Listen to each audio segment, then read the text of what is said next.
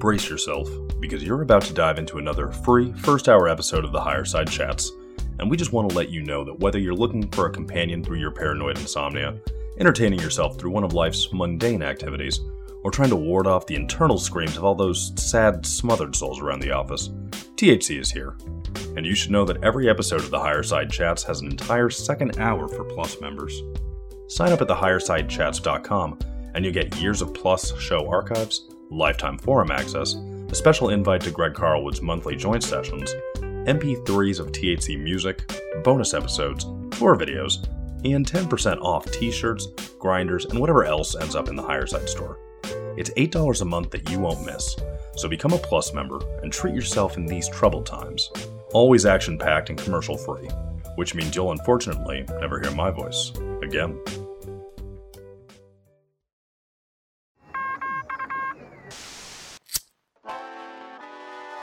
In the 1930s, President Franklin Delano Roosevelt addressed the nation through a series of radio broadcasts known as the Fireside Chats. His aim was to reassure the common man that our society would recover from its troubled times. Well, we're far from 1930, and I deal with a different kind of fire. For a new era of worldly frustration, we offer a fresh conversation. I'm Greg Carlwood, and these are the Higher Side Chats. Good morning, Vietnam! From sunny San Diego, I'm Greg Carlwood, and if you're like me, you sometimes wonder how far off is the society we've been born into from the way of life we would have in the natural world. We're taught how much better modern life is, but when we examine it deeply, I'm not so sure.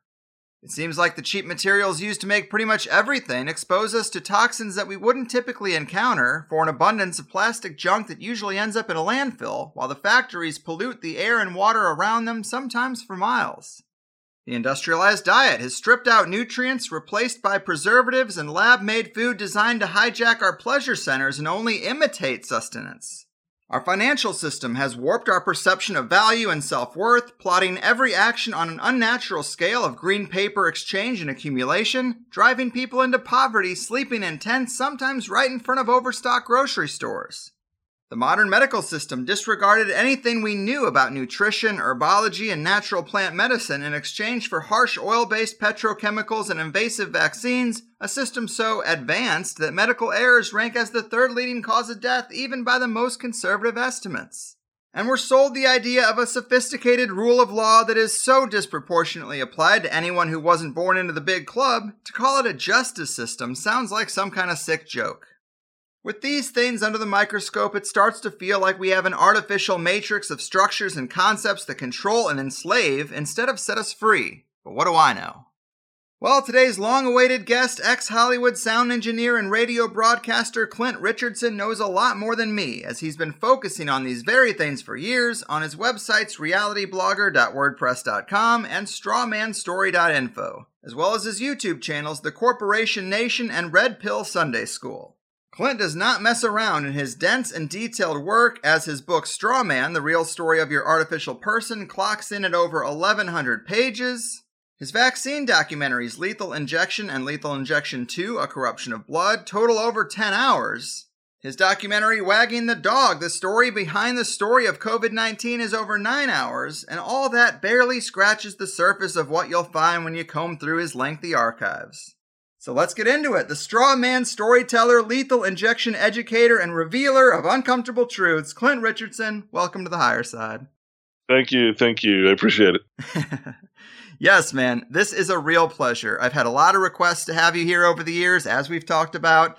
And I like to pride myself on being well prepared for my guests, but even after a week of digesting as much of your work as I could, I know there's just so much left on the table. And when it comes to your documentaries on, say, vaccines or COVID 19, what I most appreciate is that you compile so much material of these doctors and scientists just talking, whether on panels or speeches or whatever, and you just highlight the key sentences and make a pretty clear case for your arguments just using their own words and conversations.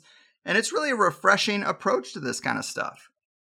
I was amazed. I mean, I was truly, you know, I started looking into COVID, the, the code word COVID, whatever that means, right? The syndrome. Started looking into the cause of it and what was going on early, early on. And one of the things I came across were these. Well, first of all, the terms. You know, you, you have to find the correct terms. If you don't know the terms, you're not going to find anything. And a perfect example of that is if you're searching for chemtrails, right? You know, search for chemtrails. Well, this is not the official name of these things, so you're not going to find anything official. You're going to find other people who are asking questions. What is a chemtrail? Where do I find a chemtrail? But if you're searching geoengineering or you're searching the correct scientific terms for these things, it's amazing what you can actually find. In, in an hour, I could find enough sources and material to make a whole documentary just because I have the right term. And so what happened is I'm listening to this interview with Francis Boyle, who actually wrote, I should say, interpreted and, and wrote into U.S. code the biological weapons code. You know, he he uses these terms gain of function and dual use. And these are terms I had not heard of back in February or March of 2000. And so I, of course, naturally did my best to find out what those things are. Dual use is a real simple concept, and I think most people are familiar with the notion that everything has the potential for a dual use, good and bad, right? There's always the angel and the devil sitting on everyone's shoulder. I've got this technology, I've got this nuclear energy that I can save the world and at the same time destroy the world, right? So it's called a dual use thing. And so anything the military might be interested in that's being done in a civilian or medical or research capacity would be also considered a dual use.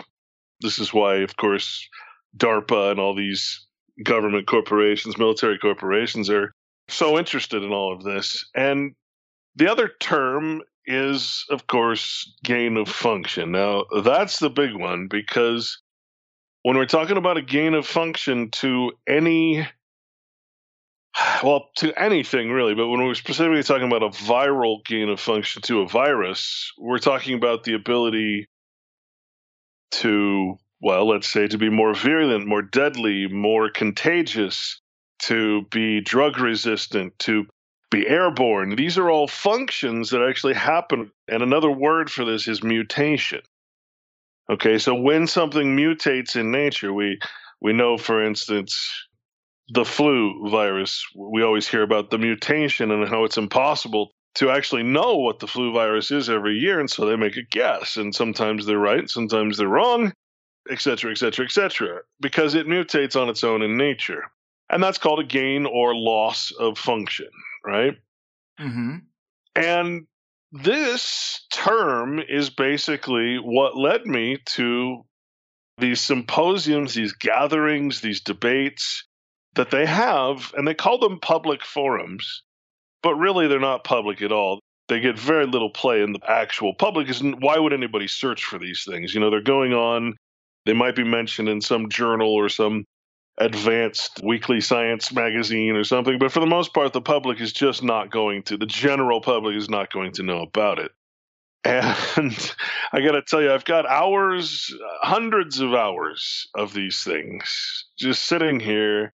You would be amazed at the things that they actually say because when these scientists, or so called scientists, as I call them, when they get together and they talk, they let their guard down. They're talking amongst their peers. Mm-hmm. So they actually reveal things that you're you're sitting there going, I can't believe that they're saying what they're saying. For instance, that SARS one was released accidentally from a lab.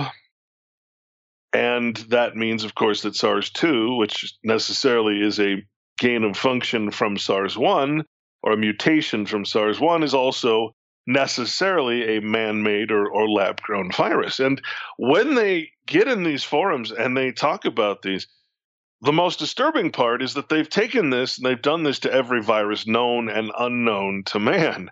Especially like Anthony Fauci is a really good example. He was the guy in charge of doing gain of function research experiments on H5N1, the highly pathogenic, already highly pathogenic H5N1.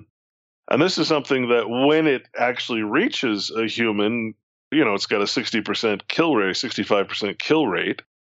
And what do they do? They say, well, gosh, you know, the H5N1 virus is a bird virus. It's specifically meant to be, you know, in nature go between birds. Every once in a while, it goes to a secondary animal and then gets passed to a human because we have the same types of receptors for that viral information. And man, you hear Anthony Fauci just lay down the whole history of how they took H5N1, already highly pathogenic, and in a lab, they made it susceptible or made it human.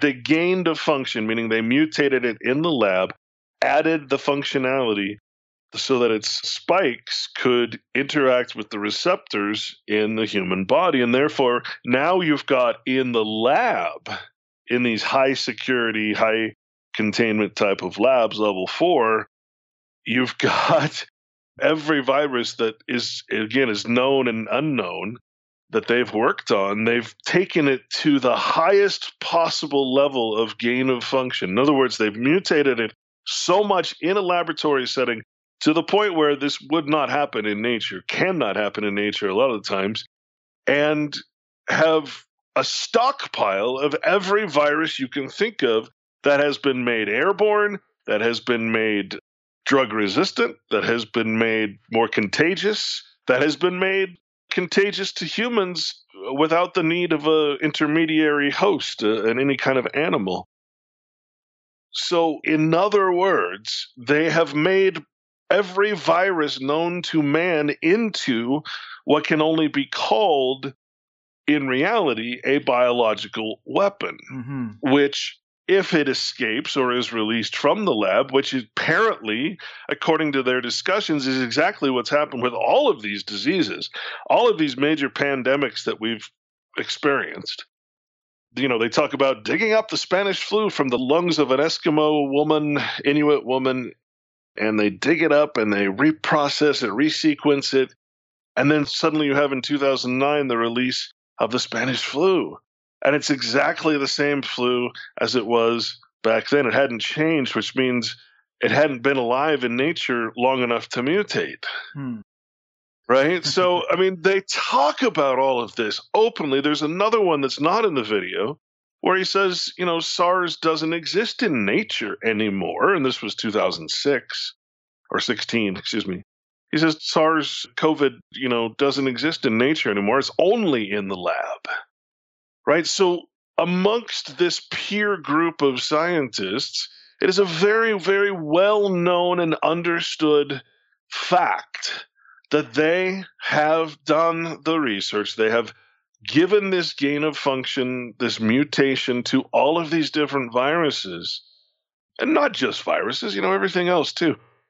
And then, of course, they talk about the potential of accidents and how no lab is infallible and how some of them get attacked in foreign countries and taken over and stuff gets released. And by the end they're saying yeah if something like h5n1 gets out that they've gained of function and mutated to the highest potential of biological warfare we're not prepared for that. We, there's nothing we'll be able to do against that. It's going to ravage the population all because of a lab accident something that is not going to happen in nature in the first place. We've taken it and genetically engineered it, gain of functioned it. And, you know, this is where, oh, okay, this is where dual use comes in. Mm-hmm, mm-hmm. now you have a bunch of biological weapons sitting there in labs, in high security labs, just waiting to be used for something, you know? so this is where we're sitting. We're sitting on a giant time bomb of biological weapons now, the problem, Greg, is they don't call them biological. And this is why words are so important, why it's so important to understand how they use words to get away with pretty much every crime imaginable by not calling it a biological weapon. They call it basic research. They call it uh, whatever they, they want to call it so that it does not fall under the Biological Weapons Act or the Geneva Conventions, right? Right, right. So yeah. that's the trick. That's the great crime that is happening right now is you got all these scientists, so-called scientists, who are not conducting science. This is not science. This is, you know, mutation. This is experimentation. This is not something that's considered as a scientific endeavor. This is weapons grade creation of viral entities. And I got to tell you, man, what you saw was what I handpicked out of 20, 30 hours, 100 hours of debate and talking about that. And I didn't even get through half of it. So it's frightening to me to know that this is happening behind the scenes in this so called scientific community, and it's not being shared in any significant way with the public at all. I don't think the public at large, you and me and everybody else, would approve of this type of research. And it was banned. This is why Fauci should be charged with criminal charges on COVID because Fauci, who was in charge of the funding, the NIH, the Allergy and Infectious Diseases Department, he sent that to the Wuhan lab in China, which is finally being reported on the news. But the problem is it's legal. There's this legality attached to it because they refuse to call it what it is, mm-hmm. which is mm-hmm. biological weapons. And now Francis Boyle is very clear. Francis Boyle, uh, who again wrote or translated the international code to the U.S. code, he's very clear that you have to, if you're going to stop this, you're going to do anything about this, then you're going to have to invoke that biological weapons code and override the U.S. code because right now all these scientists that are doing all this horrible, horrible stuff, all this research, and calling it just basic research, they're doing it under the guise that it is not biological weapons research. Meanwhile, on the same panel, you've got I don't know if you saw this part, but the general or someone in the Defense Department says, hey, look, if we were doing this type of research for COVID, H5N1, for any of these viruses, if we were doing this type of research in the Defense Department, it would be called biological weapons research. Yes. That's the important part. But see, because it's over here in the NIH, under the heavenly guise of Dr. Fauci, the hero and saint of, you know, Mother Teresa of virologists, it's okay. It's not biological weapons. See, and that's the problem is you've got this dual use component, dual interest, you know, good and bad, literally heaven and Armageddon against each other. And it's the most frightening thing I think I've ever come across. And that's why I dropped everything and made that first uh, documentary. This, you know, and it really is the story behind this because yes, this is man-made. If you have any doubt in your mind that these are man-made viruses that are affecting us year after year, they tell you. They openly discuss it. Right, right. Scary stuff indeed. And that is a great summary. And I really wanted to frame up the COVID conversation for this audience by saying that throughout 2020, I interviewed a lot of people with different angles on what this was. Some thought it was the effects of 5G, EMF exposure. Some thought it was just an exosome. Some thought it wasn't much of a threat at all because contagiousness itself is overblown. And I would say to the audience at this point, yes, I think terrain theory has a lot of merit. If our body is weak, we're going to be way more susceptible to illness. And it's clear that they did everything they could to amplify the number of cases with faulty PCR testing and the number of deaths with death causing treatments like the ventilator thing. But COVID 19 is not nothing. I think we all know people at this point who have gotten sick, lost their smell or taste, as they say, and gotten a positive test. So it's not strictly some kind of hoax, though there's no shortage of funny business attached to the whole thing. And I would urge everyone to watch your documentary and make up their own minds, but the clips you use repeatedly make the case that they've engineered these viruses to be unnaturally contagious, as you say, gain of function. Some of the quotes that I scribbled down from these research scientists are We don't really know what we're doing in the lab. We are providing ways for bad actors to use these things for bad reasons. We successfully increased pathology in ferrets, which is a good analog for humans. We know many labs have released pathogens we didn't want to lose. Many of these leaks go unreported or undetected. There is no reporting agency for this sort of thing. Any experiment you do with a pathogen has the potential to make it more or less virulent. We were trying to increase infectiousness in mammalian transmission. That one's pretty on the nose. New strains are extremely unlikely to arise if we aren't creating them. Ding, ding, ding. So, this is all very telling to me, and COVID 19 isn't the first case of this, as you've mentioned. And maybe we can get a little bit deeper into the history here. And I'm curious about your thoughts on terrain theory or just the susceptibility to viruses and pandemics in nature without the labs that are engineering them. Well, I think we have to, as with most things, I think that we have talked about over the years, I think the whole key is going back to nature and understanding how nature works. Understanding our place in it, understanding our biome and our virome, our neonatal virome, for instance. All of the ways that we interact and communicate, and all the ways, all the things that our body has in it, in order to, if you will, communicate. And it's a really good comparison, I think, even though I hate the comparison and I hate to use the model because I think it's what they're pushing is transhumanism as well. But the notion that Microsoft sends a update to your computer. And if we're being neutral about the subject and not going into all the what we know is true about Microsoft and Bill Gates and all that. Let's just put that aside. Let's just say this is just totally legitimate because we're talking about nature, okay? And if there was no secret plans and all that stuff behind Microsoft, Microsoft would simply send your computer a healthy virus. You know, virus can mean, by the way, you shouldn't be confused by the word virus. It means poison. So if you don't believe in virus, you don't believe in poison, you don't believe in venom, you don't believe in pus or any contagious foul matter. So the notion that viruses don't exist, it just, you have to, again, lots of disinformation out there. And that's because I think people really don't consider the notion of what a virus is actually doing. So if you take the model of a computer update, which is altruistic, if you will, or if you take, for instance, the measles virus or the chickenpox or something, right?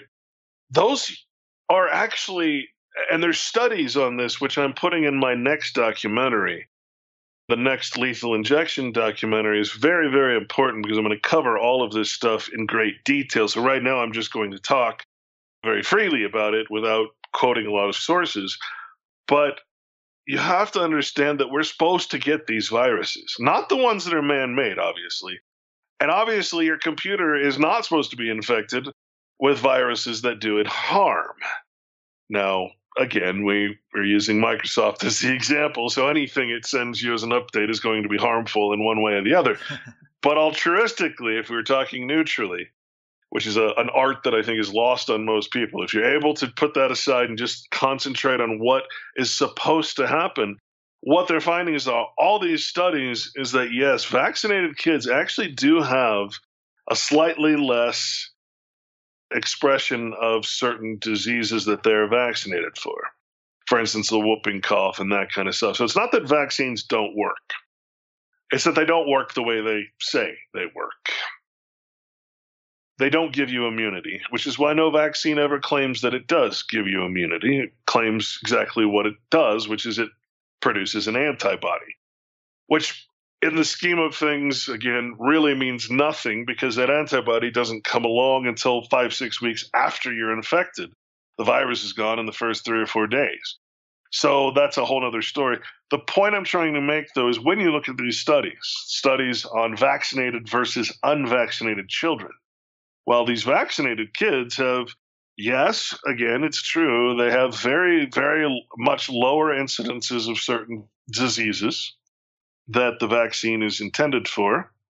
Not that they weren't getting the disease, but that the symptoms were not showing up mm-hmm. as much. So you're still getting the smallpox, you're still getting the whooping cough, you're still getting all these things, but you're not getting the symptoms. And here's the problem because you're not expressing the symptoms, because your body is not going through that full infection, if you will, infection is not necessarily a bad thing when you're talking about a beneficial virus. right? So nature or Microsoft sends its reprogramming and it affects your epigenomic structure. Now, for those that aren't familiar with the epigenome and the genome, um, the epigenome is extremely important because if you think about, let's say, your garage door opener, right? Everybody has their little machine, and for some reason, your garage door opener does not open your neighbor's garage. Why is that? Well, if you open up, you know, I think most people have seen those little switches in there. Those little switches that say on, neutral, or off, right? Mm-hmm. And because my garage door, because there's thousands of codes that could be done, mine has a specific code that it's matched to. Therefore, it only opens my garage door. Well, in the epigenome, you have these chemical switches, if you will, that can be turned on and off. And, you know, that's, again, that's just like a computer, you know, your expression of zeros and ones, your binary language. In the body, you have the epigenome, which expresses disease or doesn't express disease. So, for instance, if I don't get natural chickenpox or natural measles, I have a 2,000 to 4,000% higher chance of expressing certain cancers because I didn't get the natural virus, which is harmless for most people. It didn't go in, it didn't give me any symptoms, and it didn't therefore switch on and off my epigenomic response. My switches that would say, I'm going to get cancer, I'm going to not express this, I'm going to express this, I'm going to express this. You can get the same reaction by eating certain foods. It'll switch on and off your epigenomic switches and there's I don't even know how many there are technically, but the point is now that they have finally done the research and they've shown that vaccinated kids are, you know, way more likely to have autism, way more likely to have all these long-term health effects where you have doctors saying that all my unvaccinated kids are healthy and extremely bright and they don't have any problem with their immune systems, no autoimmune diseases, et cetera, et cetera. What we have is kids that, yeah, they don't express the symptoms of the disease they're vaccinated for, and therefore they are, you know, anywhere from double to thousands of times more likely to be sick from all these other things. The long and short of it is we need to rethink our place in nature. We need to rethink what these viruses are. And we really need to think about, as I said, why all of a sudden are we getting these pandemic viruses? Well, I think it's pretty open news. Well, I'd never heard of it when I made my documentary back in 2011 that the Spanish flu originally, back in 1911 or whatever it was, you know, was a typhoid fever spread by the vaccine to soldiers that has now become sort of an acknowledged thing. And again, how did it resurface? Well, they went back and they openly, I mean, I document it. It's not like it's my opinion, right? It's, very, very clear. They go through the whole process of finding the proper specimen buried deep in the ice. They had to get permission from the tribe of Eskimos to dig in and remove the Spanish flu from the lungs of the Inuit Eskimo woman and then take it back and put it in the Formica formalin blocks and resequence it. We had the Epigenome Project. We had all this crazy shit that they're doing now, pardon my language, to the point now where, I mean, if you read, here's, here's, I think, the craziest part about where we're at now with this vaccine what they're calling a vaccine. This is an article. What makes an RNA vaccine different from a conventional vaccine? And one of them, most vaccines against viral diseases are made from viruses grown in chicken eggs or mammalian cells. They collect the virus, they do all this work, takes years. For the RNA vaccine, though, says the RNA, which encodes an antigen of the infectious agent, is made from a DNA template in the lab. The DNA can be synthesized from an electronic sequence that can be sent across the world in an instant by a computer. Currently, it takes about a week to generate an experimental batch of RNA vaccine. Hmm. So, listen to the difference in those two methods of production of this. One, essentially, the vaccine becomes the virus. If you really look at it that way, the vaccine is delivering the RNA instead of the actual virus that they create in the lab. So you're talking about something now, and they spoke about this in those forums too. The problem here is not just that this might escape from a lab. The problem is, and why it was halted in the first place with, and it was SARS, I think in 2013, I want to say, they put a moratorium on SARS research and on MERS research, on an H5N1 highly pathogenic research.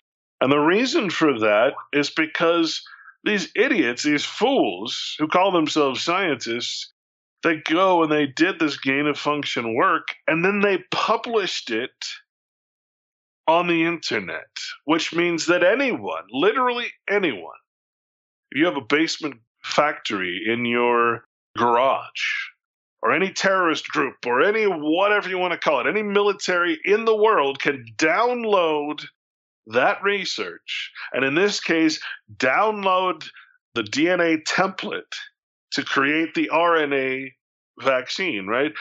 If you think about that, that means that not only can it escape from the lab or be purposefully released, that means that the so called bad actors that they refer to can download that and create it in their tiny labs. And then, of course, the idea of escaping or being released becomes tenfold. Mm. So the reason they stopped this research in the first place was, of course, because, hey, we probably shouldn't print this. This is the blueprint for how to gain a function or mutate every virus into a killing machine, a biological weapon. Maybe we shouldn't print that on the open internet. I don't know. What do you think? Well, maybe I'm just being paranoid, right? And that's just, again, this is what they're discussing in these panels. This is not me saying this. This is what they are discussing in these panels. These are the people who are actually doing it. And that's why I'm so adamant that before you listen to any more people tell you what they think, go and listen to the scientists who've actually done it. Well said. Yes, I agree with that. And Many people have blind faith in the medical system because it's just easier to believe that. But in lethal injection, you go over many instances of using the unsuspecting public for medical experimentation or exposure to toxins and viruses. And I think just knowing the history of things like Operation Sea Spray, Operation Big Itch, Big Buzz, and the Willowbrook experiments that kind of stuff. It's very helpful in seeing that we're just in the middle of another big operation. Can you describe some of these previous examples for people who are unfamiliar or who still think that this system has their best interests at heart? Well, that was one of the reasons I just I was like, you know, how can I show that we cannot have faith in these institutions or in these flattering titles where we have faith in the title without any regard to the man behind the you know the intention behind the title or the the actual work? And i think most people by now have either heard of or are familiar with the syphilis the tuskegee experiments it's a favorite one right. favorite of anybody saying how bad white people are is to talk about the tuskegee experiments where they took all the black men and gave them syphilis and then wouldn't treat them to see what would happen right? That was just one example of hundreds that amazingly, when you actually do the research, you find that presidents of the United States, from Clinton to Obama to Reagan, I believe, have all apologized for various biological experiments done either to their own military or to civilian populations or to other militaries. We've actually apologized numerous times openly, publicly, for our participation in biological weapons, either research or crimes that because government's doing it, it's of course not a crime, right? so these projects that you're mentioning are all designed to do exactly what these scientists are doing under basic research and not calling it biological weapons, which is to basically be able to do this kind of research without it invoking the term that would be illegal. You see, it's not that your actions are illegal, it's the term that matters. If you can avoid the term murder and make it manslaughter, that's a whole different thing. Even though you've it's the same thing, you've killed somebody, right? But the punishment becomes different. And if I say it's accidental, well, gee, there again, if I say that this kind of research is just basic research, it's done for purposes that are supposed to be beneficial to the population because we're studying these viruses and we're studying these things in order to benefit from the knowledge that we gain from, you know, having these highly infectious pathogens. And probably the biggest argument is that we can therefore make vaccines. And this becomes a fallacious argument once you understand that of course, we're experiencing that now. All these people who've gotten these so called vaccines, now they're saying, well, it's morphed again. Sorry. what? Right. Wait a minute. What? See, the problem is, well, I'll tell you another good example is I don't remember the name. I apologize, but there was a children's hospital for mentally retarded children that they again the moral debate was okay we're going to infect these kids with. It was a, a hospital that already had a lot of this type of disease. I want to say, I can't think of the disease. I'm sorry. Something common. Is it measles? It might have been measles, but I think it was starts with a. I'm sorry, I have to look. But they basically purposefully infected all these kids because, well, they're going to get it anyway, so that they could then study the effects of the disease in a controlled situation, right? So the morals of the notion of infecting children with a disease be damned. We're just going to do it because it's for research, for scientific purposes. Right. And this is the whole problem. This science has become something else than science. It's become scientism, which is this religious sort of belief or consensus based science. It does not qualify as science because it cannot be reproduced. There's all kinds of studies now that show that most scientific experiments, psychological experiments, etc., cannot be reproduced in a lab. Therefore, it cannot be called science. But they're passing all these bad, bad scientific papers through all these disreputable journals. And, you know, what do you do? You, mm-hmm. you you you've got a situation where the science institution has become a cult and this was warned about you know many decades ago they were warning about scientism and the difference between the scientific method and scientism which does not require you know it's a belief or a faith-based thing where you don't come up with a theory and then test it. You just go ahead and you know like i said let's just give kids a disease and see what happens. That's not science right right and let me throw out this example uh, you know for the one you couldn't remember this is a slide that was from your presentation that i screen captured where you say Experiments involving the measles vaccine were conducted from 1990 to 91 by the Centers for Disease Control. The doctors wanted to know if they could use it to replace natural antibodies in babies. To test this, doctors injected thousands of babies in the third world with the drug. The vaccine eventually led to several immune problems in the babies and caused many deaths, although the exact number is unknown. Surprise, surprise. Knowing the drug had this effect, the government still tested on African American and Hispanic babies in Los Angeles. They injected more than 1,500 babies in the United States with the experimental drug. However, the study came to an end when it was discovered that African children were dying at an alarming rate up to three years after receiving the vaccinations. The CDC later admitted that the parents were unaware that their children were being injected with an experimental drug that had not yet been verified by the Federal Drug Administration. I mean, and that's just one example. It's horrible. And this goes on all the time. And the only time it really ever makes any kind of well, let's say public, you know, affairs, the only time it ever is known about is when they get caught. Mm-hmm. And it's really, really bad. I mean, if you go and you look right now, you can go to the government website that shows how many drug trials are happening. And you can pull up vaccines and see how many actual drug trials are happening. You'd be shocked. It's thousands. Right. It's thousands of drug trials that are happening. And the majority of those are labeled as experimental vaccines. Mm-hmm.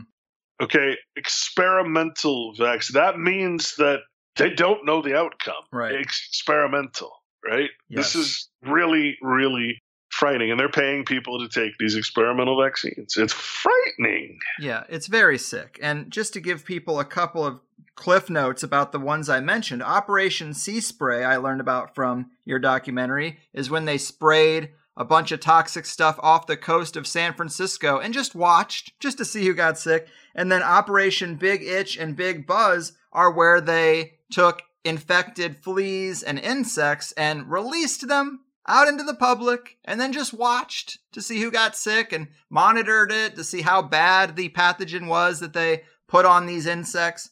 And this is the very same organizations. I mean, in the measles example I read, CDC, this is the authority we're all looking for as this altruistic altar of science that everybody's worshiping at. It's not adjacent organizations, it's the CDC. So this is the same person telling you how to behave in this pandemic, where it came from, how to protect yourself, and that you need the vaccine. I, I mean, I can't trust these people. I don't know how anyone could. Well, I think about all the times that Fauci has been up there right across from Trump and never mentioned the fact that his part, I mean, I don't think people really fully understand. Again, he's the guy that signed off on all the funding for all of this research. He's the guy that was in charge of highly pathogenic H5N1, which I think will be, probably be the next big pandemic. Purposeful or accidental, I I don't think there's a difference anymore. um, and I don't think people really can comprehend all that time. Here's the guy that's responsible for sending the SARS research that was banned in the United States to China, to Wuhan, to be continued, funding it with millions of dollars. Right? I don't think people really have grasped that that is how this started and how it was released. This was not, you know, well, you'll hear in the news they're going to blame China, China, China, China, China. This originated in the U.S. It was sent to China because the U.S., I believe it was Obama, said, hey, wait a minute, we've got to step back a moment. We got to do some debates. We got to have some public forums. We got to discuss should we continue doing this type of research. And the research they specifically banned again was SARS and MERS. Now you look at the orthologs of this current virus, right? The five different strains, who knows how many. And they show exactly what you'd expect, which is both SARS and MERS, and also the added gain of function of a spike protein. The spike protein is basically the key that goes into the receptors that allows communication between the infected cells, right? Allows the virus to enter into the viral information to enter into a cell. The cell then becomes infected. For instance, the notion of an exosome, right? The endosome is the big cell, and inside the endosome is the exosome, which is a vesicle or a, something that carries something and it goes about its normal business. In, in this case, the virus infects the whole or the exo endosome, excuse me, from the endosome, then the DNA RNA goes into the cell. The here, in fact, you know what? I'm just going to read some stuff to you because. Perfect. I mean, instead of me trying to put it in layman's terms, which I'm exceedingly bad at when it comes to medical stuff, I'm just going to read you from some of these studies that explain why people like Dr. Kaufman, who I really need to write an article about, and on he was just recently fired from his part-time medical job. He's a psychiatrist in a prison. the whole thing is just ridiculous. Here's how it works, basically. Okay, a vesicle is a small fluid-filled sac in the body, a membrane-bound sac in eukaryotic cells that stores or transports the products of metabolism in the cell and is sometimes a site for breaking down of metabolic wastes. Now, when you go and you see how that works, you see currently HCV and hepatitis A virus are the only viruses that have been shown to incorporate their full length genomic RNA within exosomes. Another virus that can utilize the endosome exosomal system to deliver viral cargo, cargo to uninfected cells is the human immunodeficiency virus, HIV 1. That, in and of itself, is another can of worms. HIV doesn't cause AIDS. No, HIV is present as along with many other herpes and other types of viral entities. And that's what causes is a combination of a lot of different things. But you'll find HIV in the expression of the syndrome that is AIDS. But doesn't necessarily mean it's a causal agent as much as information. It's hard to put into words, but hmm. this is very important. Viruses are obligate intracellular parasites that hijack cellular pathways to complete their life cycle. So when you're talking about, well, Where's the virus? Show me the virus. There is no virus until the virus is fully implanted, until that information is fully planted in the host. Then the virus expresses. Okay, in recent years, an accumulating body of data has emerged suggesting that some viruses can also manipulate the vesicular trafficking machinery for their assembly, egress, and transmission. In other words, when the endosome creates the exosome, and that exosome is designed to transport information from the endosome to a healthy cell in its normal process. The viral information that has infected that endosome is transported with the exosome, making the exosome itself the virus. This is very different than saying viruses don't exist. You see, mm-hmm. this is very different than saying viruses are created in the human body. No, no, no, no, no, no that exosome could never have had that viral information that it then transported and transferred into the next cell without it being infected in the first place. Exosomes are small membrane bound vesicles that carry biological macromolecules from the site of production to target sites. Let's see, let me get to the important stuff here. Exosomal content of cells varies with the cell type that produces them, as well as environmental factors that alter the normal state of the cell, such as viral infection. Human DNA and RNA viruses alter the composition of host proteins, as well as incorporate their own viral proteins and other cargo into the secreted exosomes. So you see where the either misinformation or fallacy is coming from.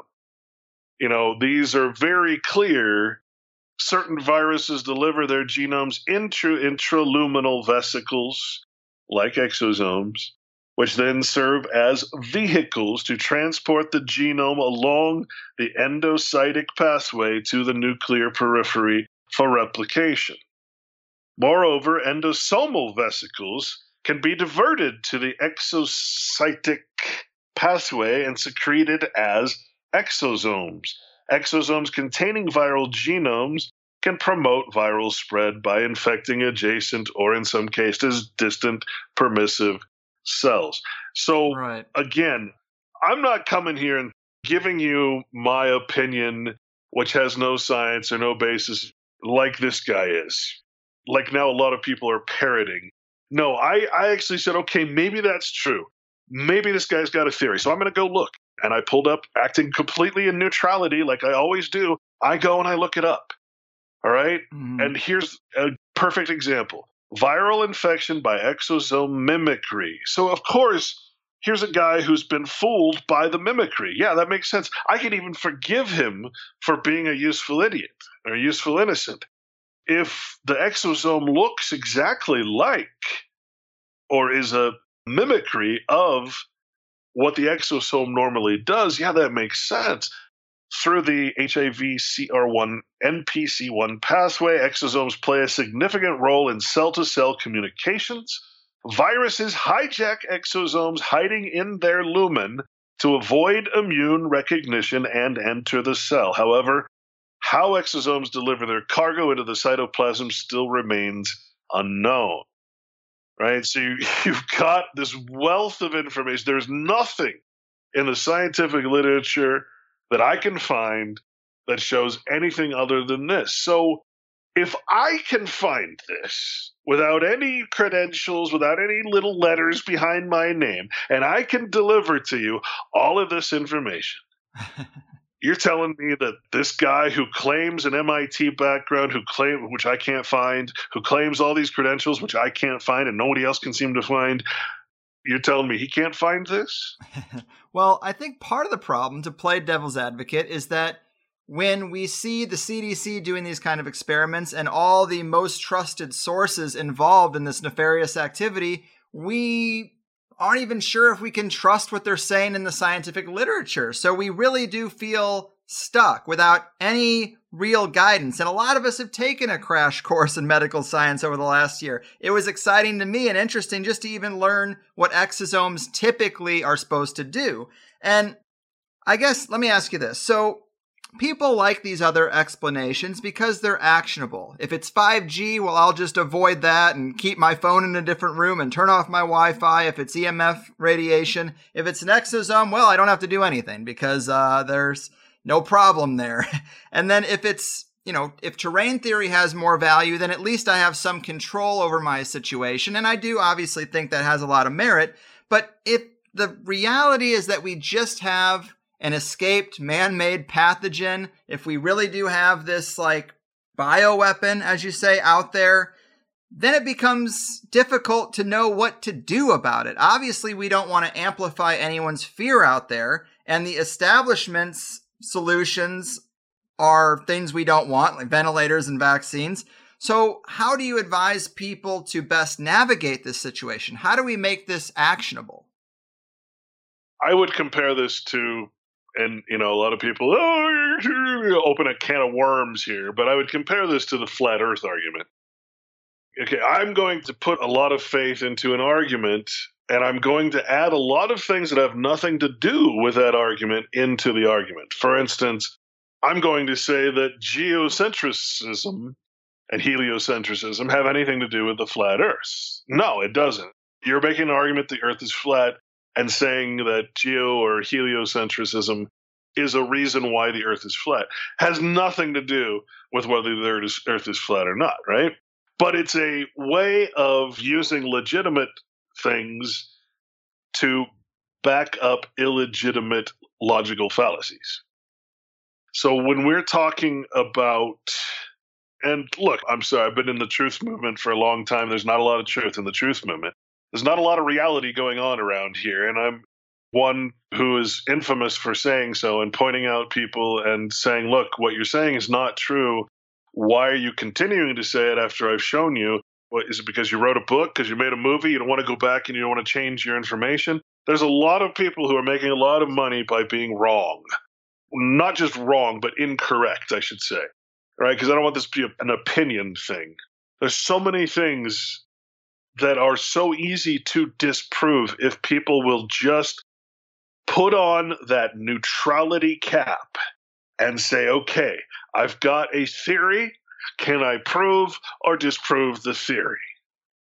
That is science. That is true science. That is what a researcher and someone looking for the truth should be doing. Now, what's happening in this so called movement, this so called alternative sphere, is a bunch of faith based arguments being made. And then, just like in government, a consensus is being formed by groups of you know stations or by groups of hosts who are all making money off of product or what you know there's all different reasons why people would come to a consensus about things. And then that consensus based so-called fact gets spread around and parroted even though nobody you know people aren't having they don't have any research behind them. They don't have any time they've spent necessarily looking into any kind of factual sources so we've got to realize that the biggest problem is us right, Right, now. The right. biggest problem is a bunch of parrots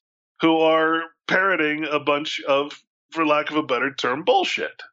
If we don't start with that, then we're never going to get anywhere. Right. I get what you're saying. So let's say all those other theories are wrong. We're not worried about them. What we have out there is a bioweapon that has gotten loose or they put it out there purposefully. Whatever. There's a bioweapon out there that can make us sick, and if you're vulnerable, it can kill you. The system's solutions are worse. The system solution is the vaccine. We don't want that. What is the solution? Is there any? And that's one of the big arguments I think that needs to be made is that all the criminal activity and all the trickery and all the false reporting and all of that stuff that again has nothing to do with whether it's a virus or not a virus. That is completely separate. That is all man made stuff. That is all paperwork. That is all statistics. That is all stuff where people are lying about stuff. That has nothing to do with the fact that these scientists, so called scientists, have sat down and they openly discuss what they've created. Right. How do Okay, we protect different. ourselves from it? These are two separate things, and we have to put all that consensus based opinion, we have to put it aside. Then we can talk about your question. Now, what is the question? How do we keep ourselves and our families safe from this bioweapon that is out there? Viruses are meant to be spread. And this is what I was trying to get at earlier, right? If you go watch some of those old TV programs, you know, the Brady Brunch, for instance, you know, the Flintstones, all these different old cartoons we used to watch and old shows. The kids are just so excited that they have measles and they get to stay home a week from school. And, you know, you had chickenpox parties and you had all this. It's really important to understand these are supposed to be part of your childhood, right? A lot of these diseases. Now, when we move up to a virus that has been purposefully genetically modified, is that something you're supposed to catch? No. No, what they've done is they've attached the receptors and the protein spikes from things you are supposed to catch, and now you have something that is purposefully made to be contagious. Now, contagion is one gain of function. Being more deadly is another gain of function. Now, it seems to me that yes, a lot of people are suffering from this and a lot of people are being harmed by it, but most of those people are in situations where, you know, we are talking about old, the older populations who have some, as they say, comorbidity or something like that. So I'm calling the alarm on the fact that they have this stockpile of biological weapons sitting there in unsafe environments just waiting to be released. So you're probably asking the wrong person.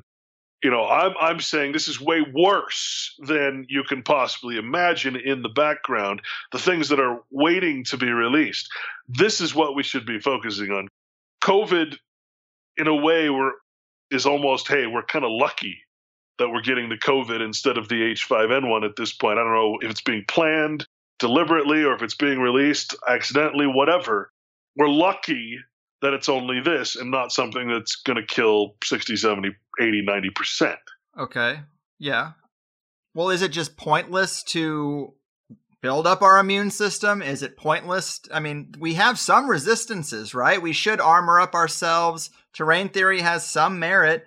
Uh, maybe not against super viruses that are made in this lab, and hopefully one doesn't get out. But we can do something besides just sit and twiddle our thumbs and hope that something doesn't get out, right? I mean, to an extent.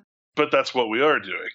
We're sitting in unhealthy environments, twiddling our thumbs, eating a bunch of crap. And we've been eating a bunch of crap for a long time. So we don't have the nutrients built up in our nutrient tank to possibly fine. That's why the United States and some doctors have been saying, look, the United States has an eight times higher rate of mortality and bad events because we're the most unhealthy society on earth. Right. So get off processed foods, get more sunlight, drink quality water, avoid the medical system. If anything, it's a reminder of how badly we are treating our bodies.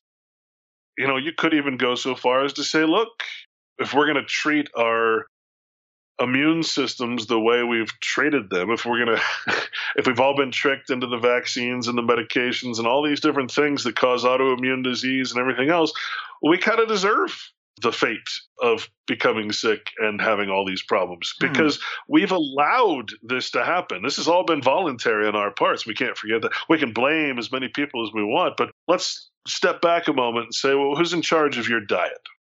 Who's in charge of your medical history? Who's in charge of all these things? Well, you are, right? So I don't think that we can look back. I think we have to look forward. And if we look forward, what we have to look forward to are events that are going to decimate the population, events that are going to attack a certain part of the population, events, you know, I'm afraid more than anything that this COVID, because COVID, like HIV and AIDS, you know, makes men sterile. We've already seen all kinds of these tests showing that men who get COVID are sterile or producing enough white blood cells, dead white blood cells in their sperm to be sterile. And then you've got the vaccine, which attacks the cytokine, I think is a chemical. And cytokine, if you have an autoimmune response in your body where your body starts attacking its own functionality, well, if you need this chemical to produce placenta.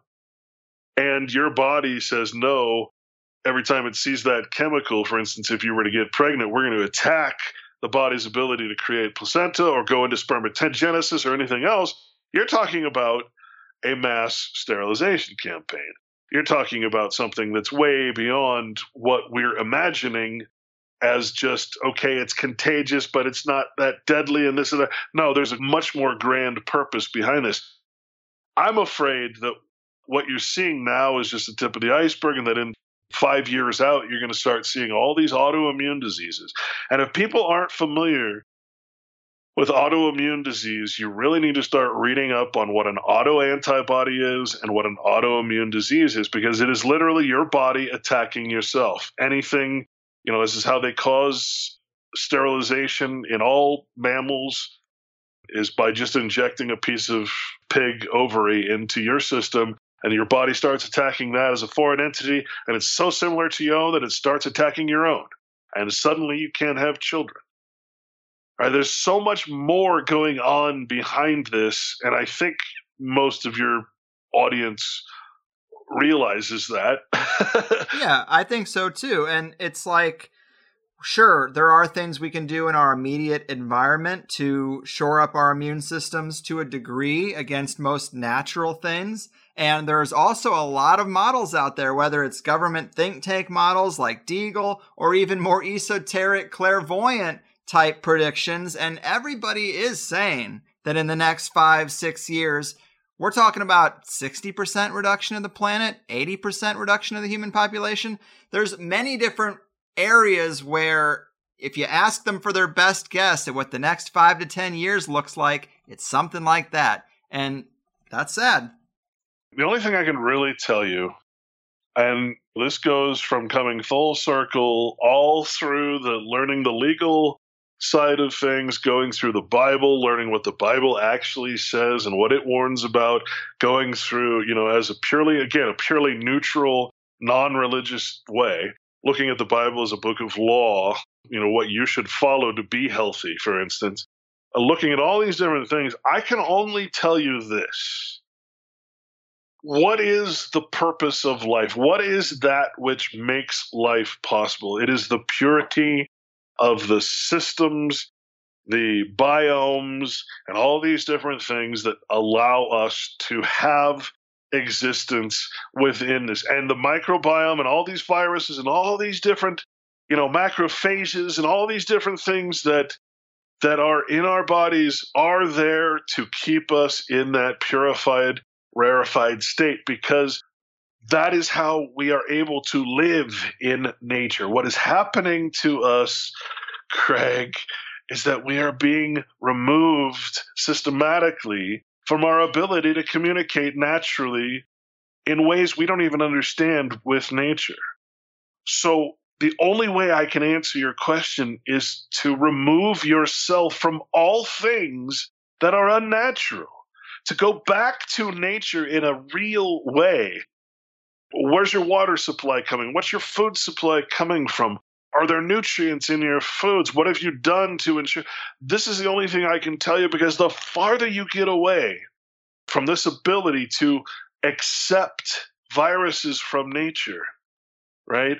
If you have an autoimmune disease because you've been injected with something else that causes your body to fight this, one of the things that people are dying of right now is because and this was the reason that this should have never happened in the first place because on all the rat models, all the mouse models, all the mice that were injected with any kind of experimental vaccine when it as far as an RNA vaccine that we're talking about, they all died when they were then exposed to the real virus. Right. The circulating virus, excuse me. Right? So that's what's happening to people is you're developing these they call them a cytokine storm or whatever you're basically having an autoimmune response to your own system. You're creating auto antibodies, which then attack any, you know, antibodies, basically. And you're having this cascade effect where, look, as much as we like it or hate it, this COVID thing is pretty much now in the circulation. If you get this vaccine, five to 10% of people are probably going to develop this autoimmune disease, maybe more over time. I don't know that's going to make them extremely allergic to the COVID virus. This was shown in all the models, all the tests, all the things they did that said, no, we shouldn't do RNA virus vaccines. Every single rat, mouse, excuse me, they died when they came into contact with the circulating, or I hate to call it natural virus, but wild type virus because it's a man made virus. But you get the point now you're talking about in three to five years, you're going to see different types of these autoimmune responses, anywhere from sterilization to there's like 11 or 12 different things they've listed now as side effects that are autoimmune diseases. That is what's going to wipe us out because what does that really mean? That means you're allergic to yourself. You're fighting your body's own capacity to exist in nature. Right right? So the only thing I can tell you, folks, is to go back to nature, stop putting artificial things in your body 100%. Yeah. Because everything you do, every vaccine, every drug you take, you know, some of them are purely accidental, some of them are designed to take you out of that cycle to the point where you won't even be able to exist without transhumanism. You won't be able to live without artificial things given to you to support you because you're no longer part of nature. And at that point, you can be patented. Which would be the least of your problems. Right, right. So the only thing I can tell you is to, you know, every science fiction or other kind of story that talks about this, it always refers to what's happening right now, and that is a war against nature. Yeah. I mean, that is the simple, easy answer is avoid the vaccine, avoid the medical system, avoid man-made, unnatural compounds going into your body, and do the best you can to stay in the natural world. That is the long and short of it. That's the simple answer. I hope people take that advice. I... That's the biblical answer too, by the way. well, all right then. Fair enough. And I got one last question if we can squeeze this in, but I was curious about this statement you make on your About page on the website, where you write, after nearly four years of continuous contributions to this blog, I must disclaim that many of my previous misconceptions in earlier posts have been changed and corrected in later posts. A necessary learning curve for such a monstrously and purposefully obfuscating history written by the controllers and victors of the past. I think that's well written, and we all make mistakes sometimes. What are some of the biggest things that you're referring to here? What have been some of these misconceptions that you've had to wise up to with more research over time? I'll give you a big one. I read the damn Constitution. and then I, I looked back at some of my earlier things and I'm like, I can't believe I ever actually said the Constitution was a good thing. I can't even remember thinking that, honestly. I I've made mistakes where I put in my opinion, as we were talking about earlier. You know, you, once you put your opinion on something, and you, you stop yourself from being open to change, well, then you know, again, your foundation is flawed. Your entire superstructure is going to fail. So if I have something that I've thought is true that's been an untrue my whole life, well, then everything else is going to be based on that untruth, and I can never possibly be right. So you have to always have an open mind. Again, science, a scientific mind where no matter what your current theory is, it can be and probably will be broken. It probably will be improved on or proven wrong. Right? And the only way to do that is to keep going forward, not to reach some point and then just say, okay, that's it. I'm done. I don't need to go any further. I've found the truth. You know, I happen to believe that there's several different matrices set up for us. You know, there's the mainstream matrix, there's the alternative matrix for those who think they've escaped the mainstream, and then there's the next matrix for those who think they've escaped the alternative, right? And then there's one beyond that that, uh, you know, who knows? There's all kinds of simulations set up. There's all kinds of mindsets you can get into that think, oh, you know, I have knowledge, I have this and so one of them, how about the Fed? You know, I I was all about Ron Paul and da da da da da, and then I then I read the Federal Reserve Act. I tore down the entire Fed myth, and that was probably one of my first encounters with the truth movement. That they don't want the truth because history would be one of the pillars. I'm sorry. Now that I ah. now that I just said that, history is absolutely the most important part of any domineering tyranny or country, as we call it, because without the history, why would anybody accept the United States as a government unless it had the history, the false history, the false narrative that they put out about the founding fathers and all that stuff, right? Nobody in their right mind would allow such a corrupt entity as the United States government to exist and control them if they understood, or I should say, if there was no history behind it, right? Mm-hmm. The history is, of course, written by the victors. History, he who controls the past controls the future, et cetera, et cetera. So history is absolutely one of the most important pillars. And it even defines us because how many times, I mean, how many times have you lied about yourself? Countless. Probably. Okay.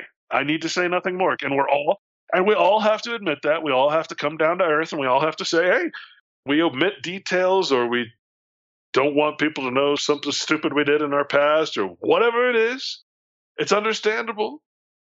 But it's when you start believing in that and you start omitting your own history that you become the problem. You start omitting the fact that the founding fathers were slaveholders, when you start omitting the fact that everything about what they did doesn't somehow add up when you omit the fact that they are all masons when you you know it, it just the whole thing becomes the concept of history in other words and why history is always sort of very close to fiction and all these other allegories and all that it's because there is no such thing as history. Mm-hmm right? History is always a lie. Even the history we tell about ourselves is a lie. How can you expect history to be true when in 2010 some guy decides to write an autobiography about someone who lived a thousand years ago? Mm-hmm. That's not history. That's not even autobiography. That's not even, that shouldn't even count as anything. Mm-hmm. For one thing, we're living in completely different times. You cannot compare the past with the future. You cannot technology has brought us into a place where if it's taken away, we're so dumb right now, we, we wouldn't know how to feed ourselves. It's true. So you cannot compare the history of yesterday to the history of today. It just it's non factual. It, it cannot be applied. And I think that's why it's so important to learn from history. Like, why are we telling about history? Because we want to pass on a moral story. We don't want to repeat the errors of the past. That's a very important way.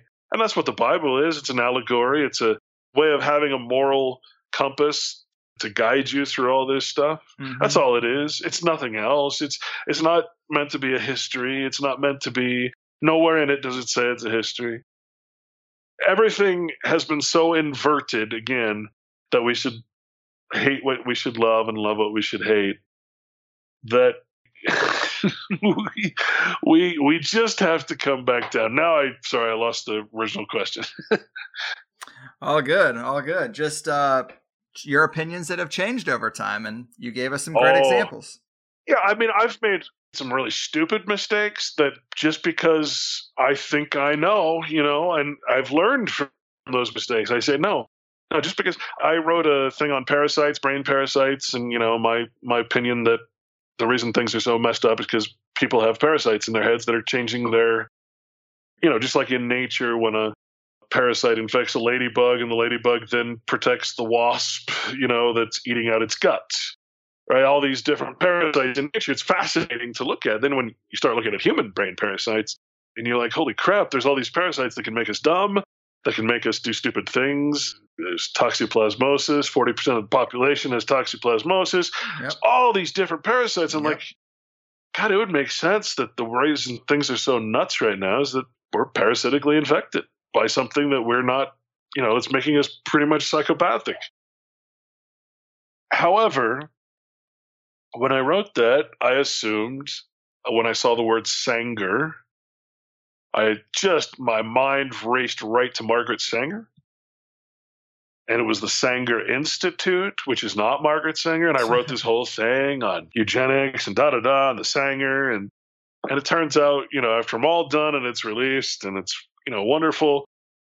I have to go back and I have to change it because I made this huge mistake by automatically assuming the name Sanger applied to Margaret Sanger. Classic conspiracy issue, you know, these uh, playing fast and loose with the terms. It happens to us.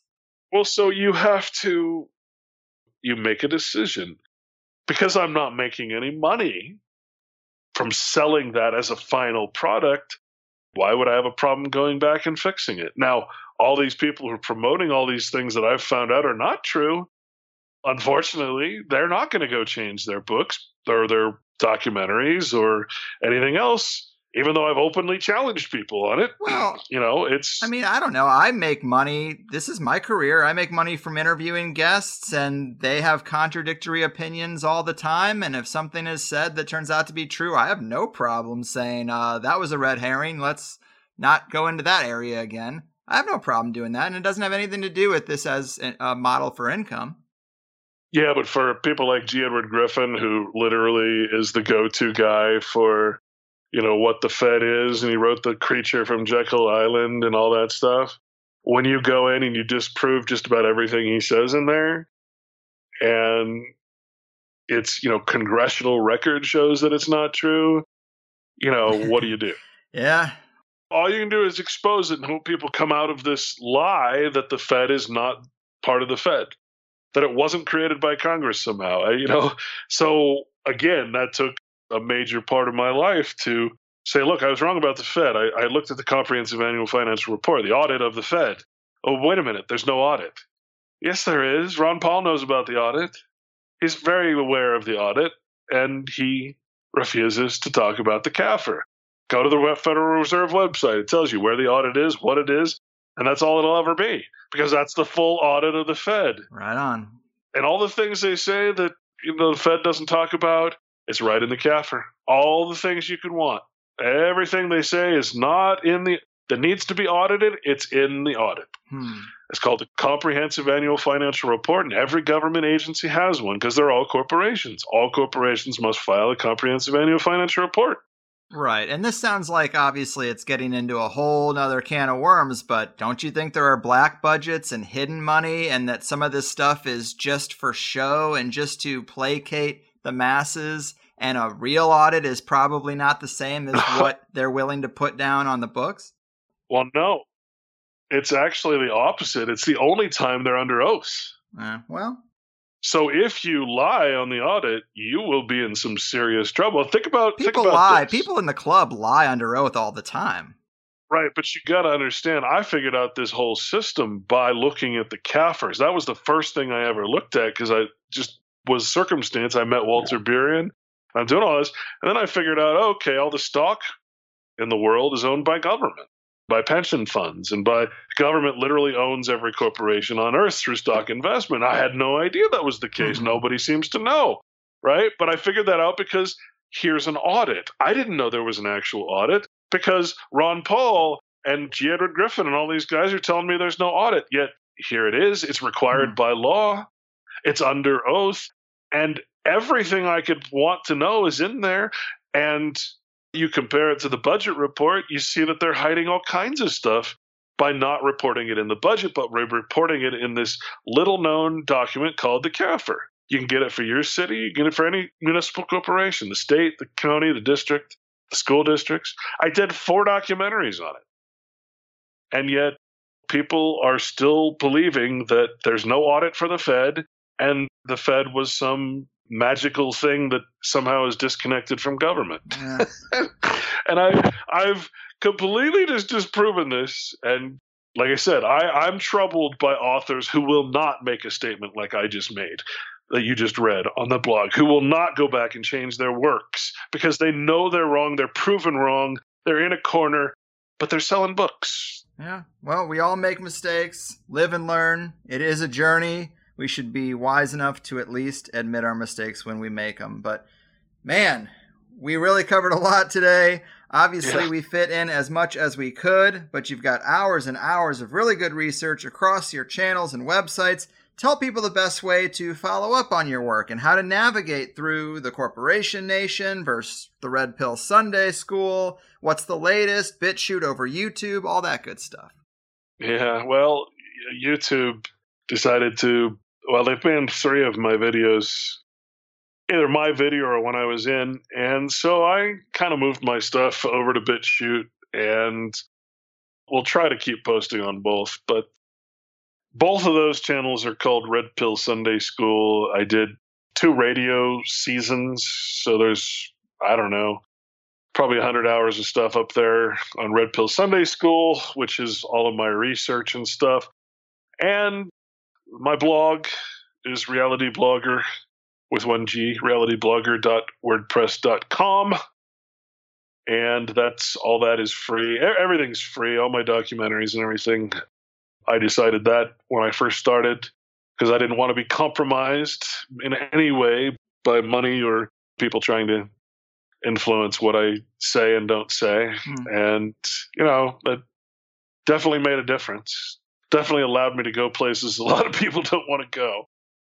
And it also brought a lot of self awareness because you really ultimately, the end goal of any research you do is going to end up with, yeah, there's a problem, but you're the one, you know, each of us individually and as a group are the one promoting the problem by participating in it participating in the lies, participating, believing that there is a Fed and that money is has value, and you know, all that stuff.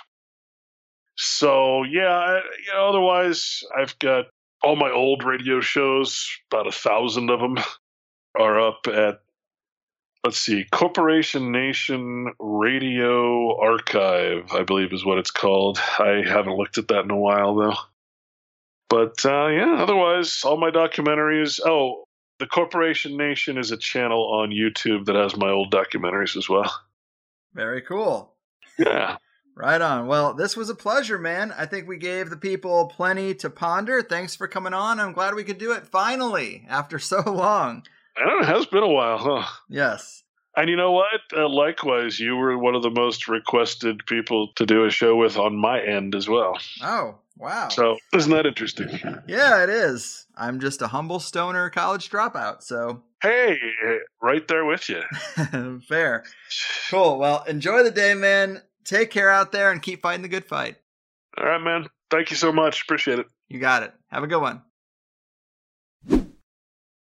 Well, well, well. Clint Richardson. All right. A guy who has been on my potential guest list for years, actually. If you recall the couple of shows we've done about viruses and vaccines with Patrick Jordan, who promotes his serum sickness postulate that the vast majority, or even maybe all modern disease, can be attributed to the emergence and development of vaccines and really just putting uh, unnatural things in our body. We don't know how it reacts years later. Well, as far as I understand, Patrick Jordan and Clint became close through a multitude of appearances on Clint's old radio show. So I'm pretty sure they had a little bit of influence on one another, or at least researched in parallel as they formed their thoughts around how a lot of these things work. I meant to ask Clint about Patrick, but there's only so much time. And he gave us a little extra time, which I am appreciative of. But I'm pretty sure that is probably the main reason Clint has had a slew of requests for him to be on THC, and I'm glad we could finally make it happen. It seems like the right time. Clint's coronavirus expose is nine hours, guys. But as we said, it's very little commentary from him. It's mostly a compilation of these gain of function researchers talking about their field and the ethics of it all. And I know Clint's answer is just don't meddle.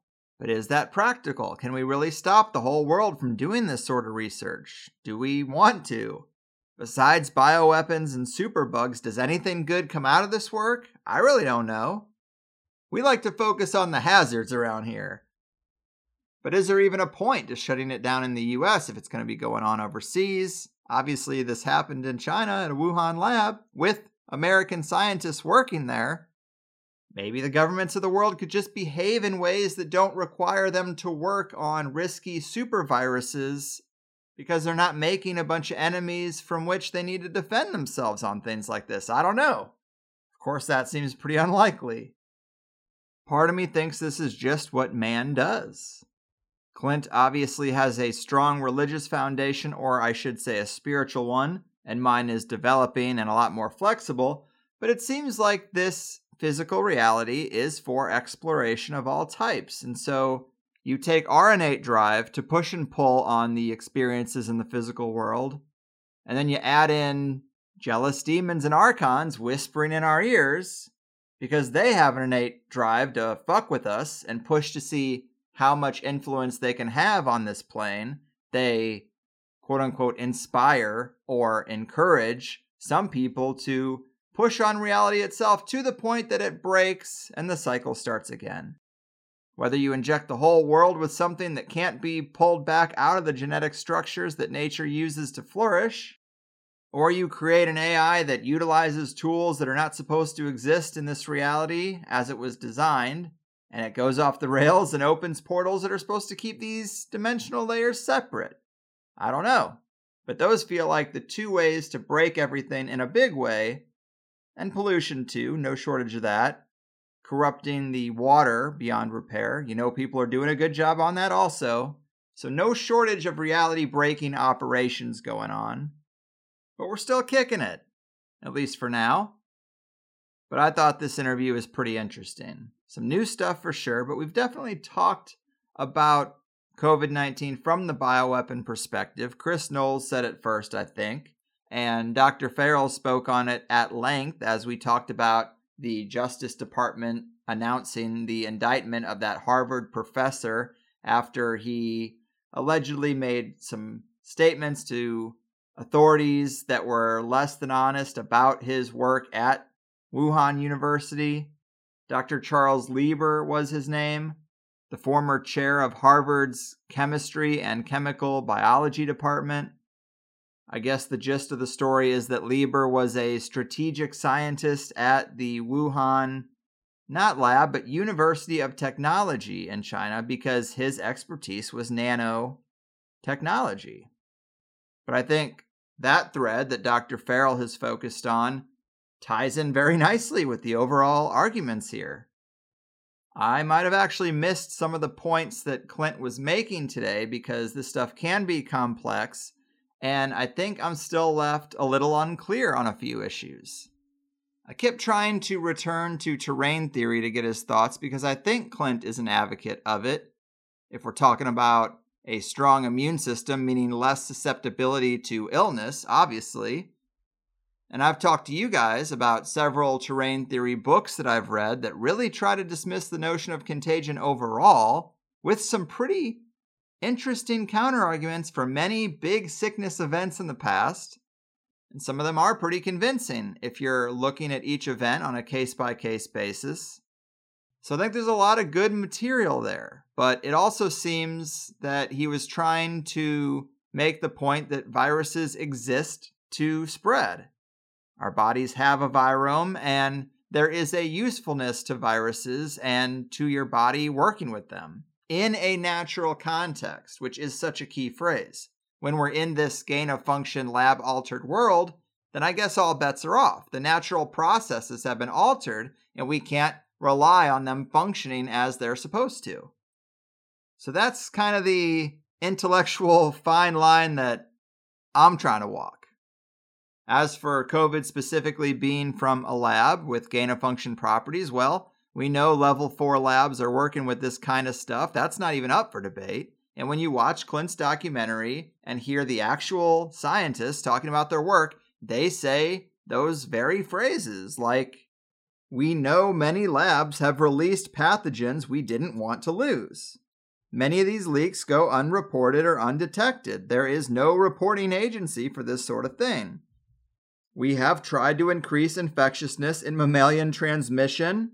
Any experiment you do with a pathogen has the potential to make it more or less virulent, and new strains are extremely unlikely to arise if we aren't creating them. That's the one I want to focus on, you know?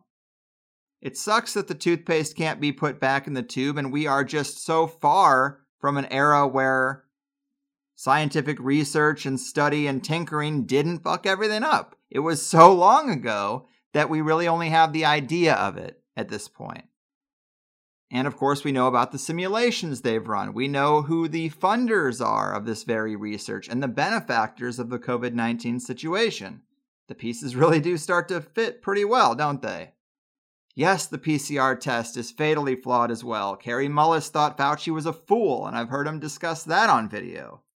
And he conveniently died right before all of this kicked off, so there's that piece too. So I spent a decent part of 2020 learning about the extreme opinions regarding contagiousness, and I've even done a round of interviews urging people to take a deeper look at this stuff because there's a lot of useful perspective there that isn't making it into the mainstream conversation, as we know. And it will ease your fears over contagiousness by at least half for good reason. But again, altering something in a lab throws a wrench in the whole field. And more and more people are starting to ask that question now that people are less in panic mode and doing a bit more wondering I also think it's useful to go over those examples of public experimentation that have happened that we covered kind of early in the show. Because if they would do these things that are verified, you better be a bit more critical of all their behavior and the products they create for you. And I was going to bring this up too. I know Bill Maher gets a bad rap for being a liberal mouthpiece. I get it. But his comedy is sharper than most things on TV. It's quite raw, quite funny, and he is willing to take a look at things that others aren't sometimes. And he chastises liberals harder than anyone else when it comes to the censorship, cancel culture route. He's very clear that it's a bad one. He also did a great interview with a vaccine skeptic that you can look up, but I wanted to play this clip from just a couple weeks ago when he had Brett Weinstein and Heather Heying on because this is a really interesting conversation to be taking place on a mainstream platform. The clip here is eight minutes. I'm going to cut it down as much as I can to just the relevant parts, but here it goes. We've heard a lot recently about the fact that maybe the virus did start in the lab. Let's talk about that. the fact that there is this lab, I think it's the only one in the world quite like it, in Wuhan, where it started. It would almost be a conspiracy theory to think it didn't start in a lab. You would think. right? And, and, and that theory was demonized at first, that, oh, it can't, that, come on, that's conspiracy thinking, that it would started in a lab. But it, it certainly is a 50-50, would you say that? Oh, uh, it's far more likely than that. As a matter of fact, I said I think in June that the chances that it came from the lab looked to me to be about 90%. Okay. Um, so this was never a conspiracy theory. In fact, that term is simply used to make it go away. It's a, a an obvious hy- hypothesis that is in need of testing, and we are only now, a year in, getting to the point where we can discuss it out loud without being stigmatized. Okay. A Okay. big part of the problem, of course, is that we are so politicized, we're so polarized and partisan now as a country that if the wrong guy proposed this to begin with, and for half the country it was the wrong guy, then the rest of the country says, no way, no how, we're going to call that a conspiracy theory, and, uh, and we're never going to revisit it. And the fact is, that's not how science works. That is not science. You need to, you need to say, I've got a pattern, I'm going to make some observations, and I'm going to consider every possible explanation on the table. And did it leak from a lab? That was clearly from the beginning a possibility. But let's assume that the Chinese were not trying to create a bioweapon. It's possible that they were. if they were, they did a hell of a job because they shut down the world. But let's assume they were just studying this Yep. for eleemosynary reasons. We want to we want to have them, but it got out. It raises the question: Should we ever be studying viruses in labs this way? If we're just going to create the problem that we're trying to Well, that battle was taking place before the uh, COVID-19 epidemic. There was, uh, there were two factions. There was a faction that said we had no choice but to study these viruses and, in fact, to engage in what's called gain-of-function research, where we turbocharge the viruses and make them much more dangerous than they are in the condition we find them. And the argument was that we had to do that in order to know what they would be like in their dangerous form and could perhaps prepare by generating a vaccine. And then there was another faction that said, actually, we're likely to create exactly the disaster we fear. And what was missing from this discussion was a proper evolutionary analysis. Now, the fact is, there are lots of viruses that can escape from nature and infect people, but in general, they don't have a second trick. That is hmm. to say, they can infect you, they can make you sick, maybe they can kill you, but they can't jump to the next person. And so, what's really conspicuous about this virus is that it had both tricks from the get go. It infects people and it jumps Well- from one person to the next with no explanation. And now it seems to be having a third trick, which is it's mutating, which of course is not new. Viruses are always mutating. That's why flu shots are very often so ineffective, because you're getting the vaccine for. That's why I never wanted a flu shot for the one that was around last year. Sometimes they're they're as little as 10% effective. But okay, so this one is definitely mutating. We have a lot of them now. Yep. The South African one, the British one, they're, they're all over the world now. Uh, I heard at the beginning of this that they usually get milder viruses as they mutate because they want to survive. They don't want to kill anybody, then they got no host. You might Right. expect that a virus that did emerge from a lab that was doing gain of function research would precisely not do the thing that wild type viruses would do, that it might exactly do what we seem to be seeing get more virulent, get more pathogenic. You think it's getting more virulent, the, Well- the mutations. If, if you think about it, the, the expectation amongst those who have been seriously investigating the question of whether this is a gain of function uh, lab escape virus uh, is that the virus would have been passed through either animals in the lab or tissues in the lab in order to use evolution to uh, re rig it.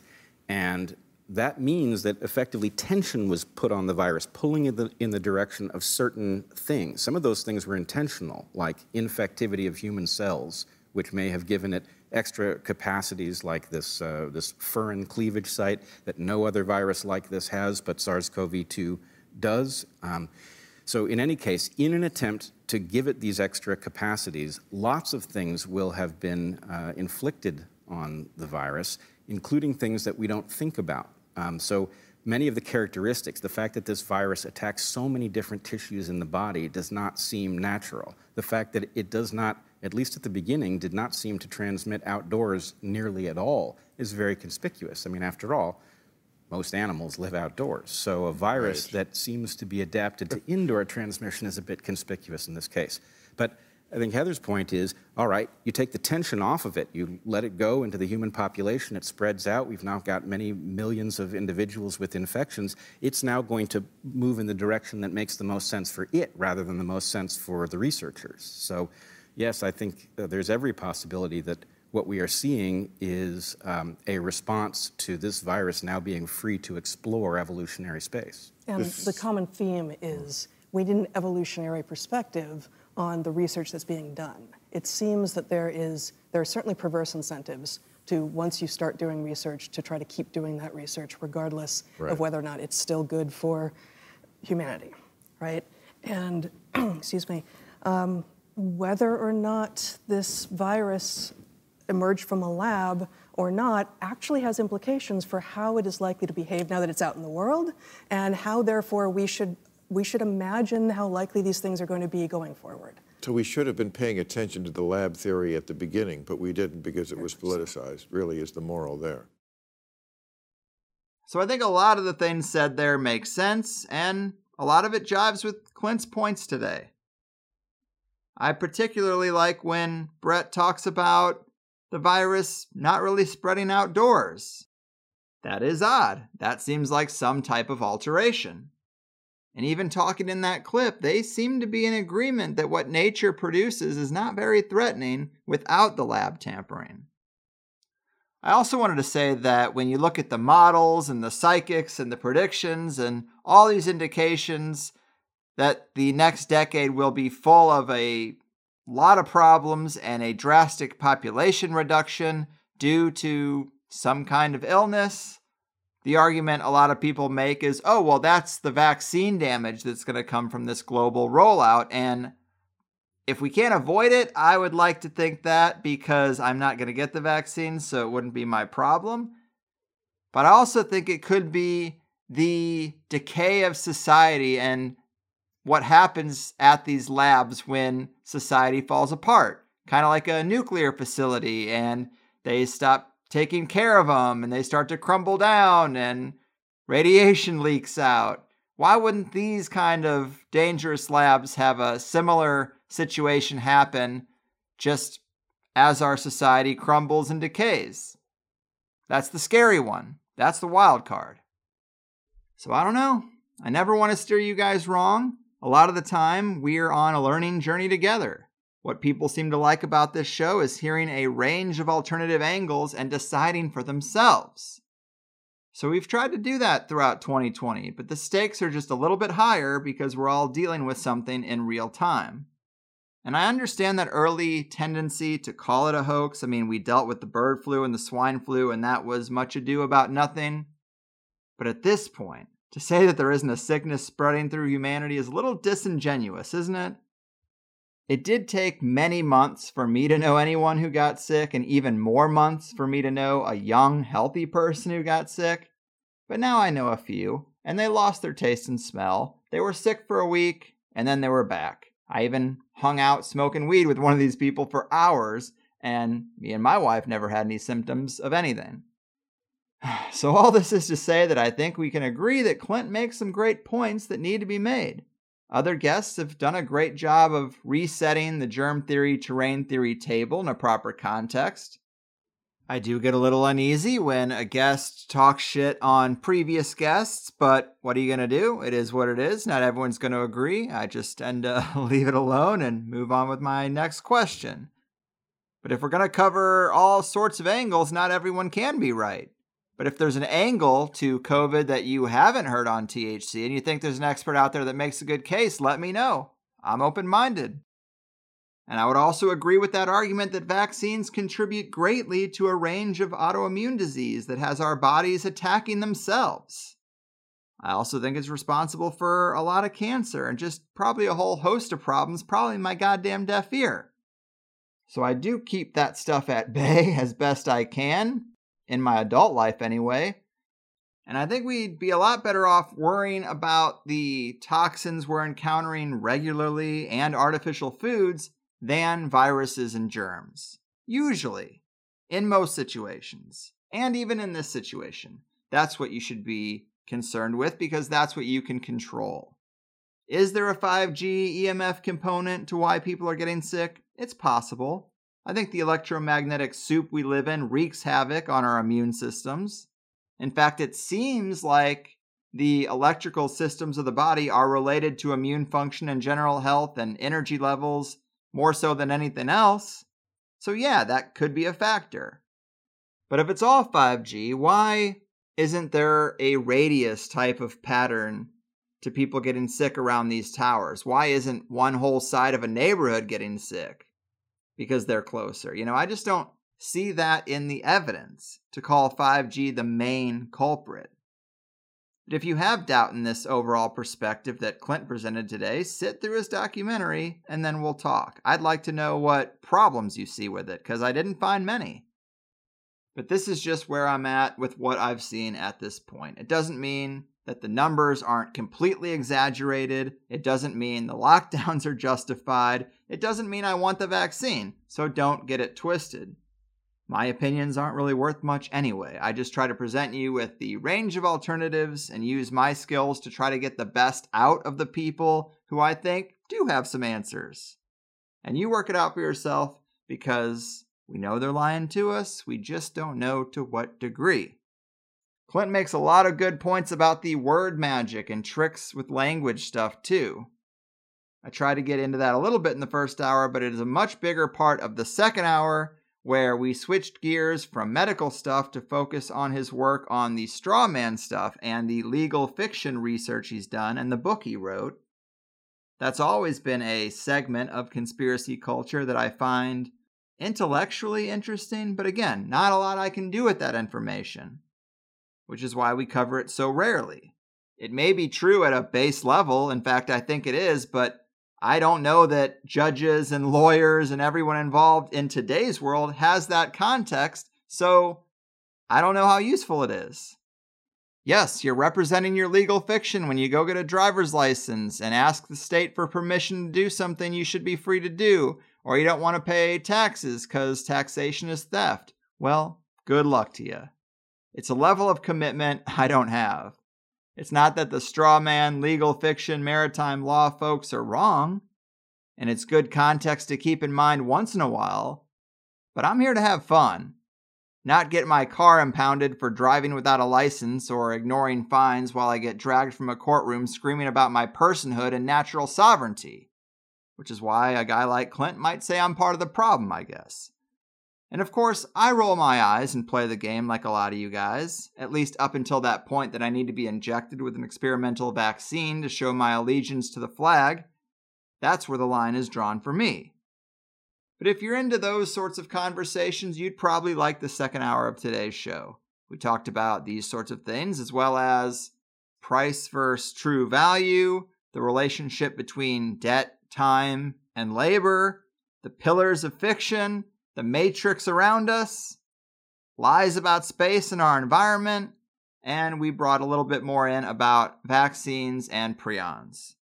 It was all good stuff. Sign up for THC Plus, get the Plus RSS feed, plug it right into your podcast app you're using now, and get the full show. It's time, god damn it.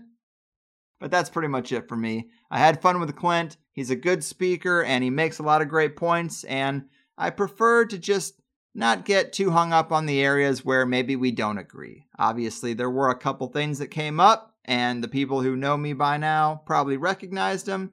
No need to pick on every little thing. But I do declare this meeting of the Midnight Society closed. Take care of yourself out there. Life is to be lived, so make sure you're letting the good times roll, and I'll see you next time.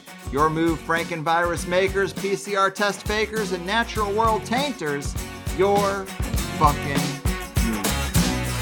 Sometimes when I get down, I eat a bunch of corporate junk. Processed stuff that makes you fat. Yeah, it's a weak and sickly people making industry. Don't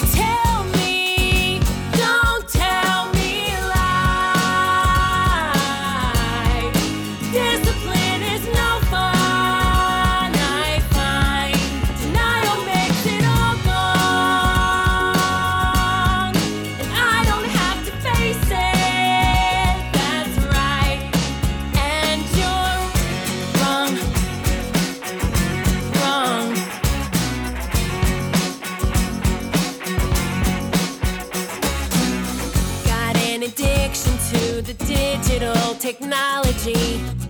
And every now and then I try to quit and leave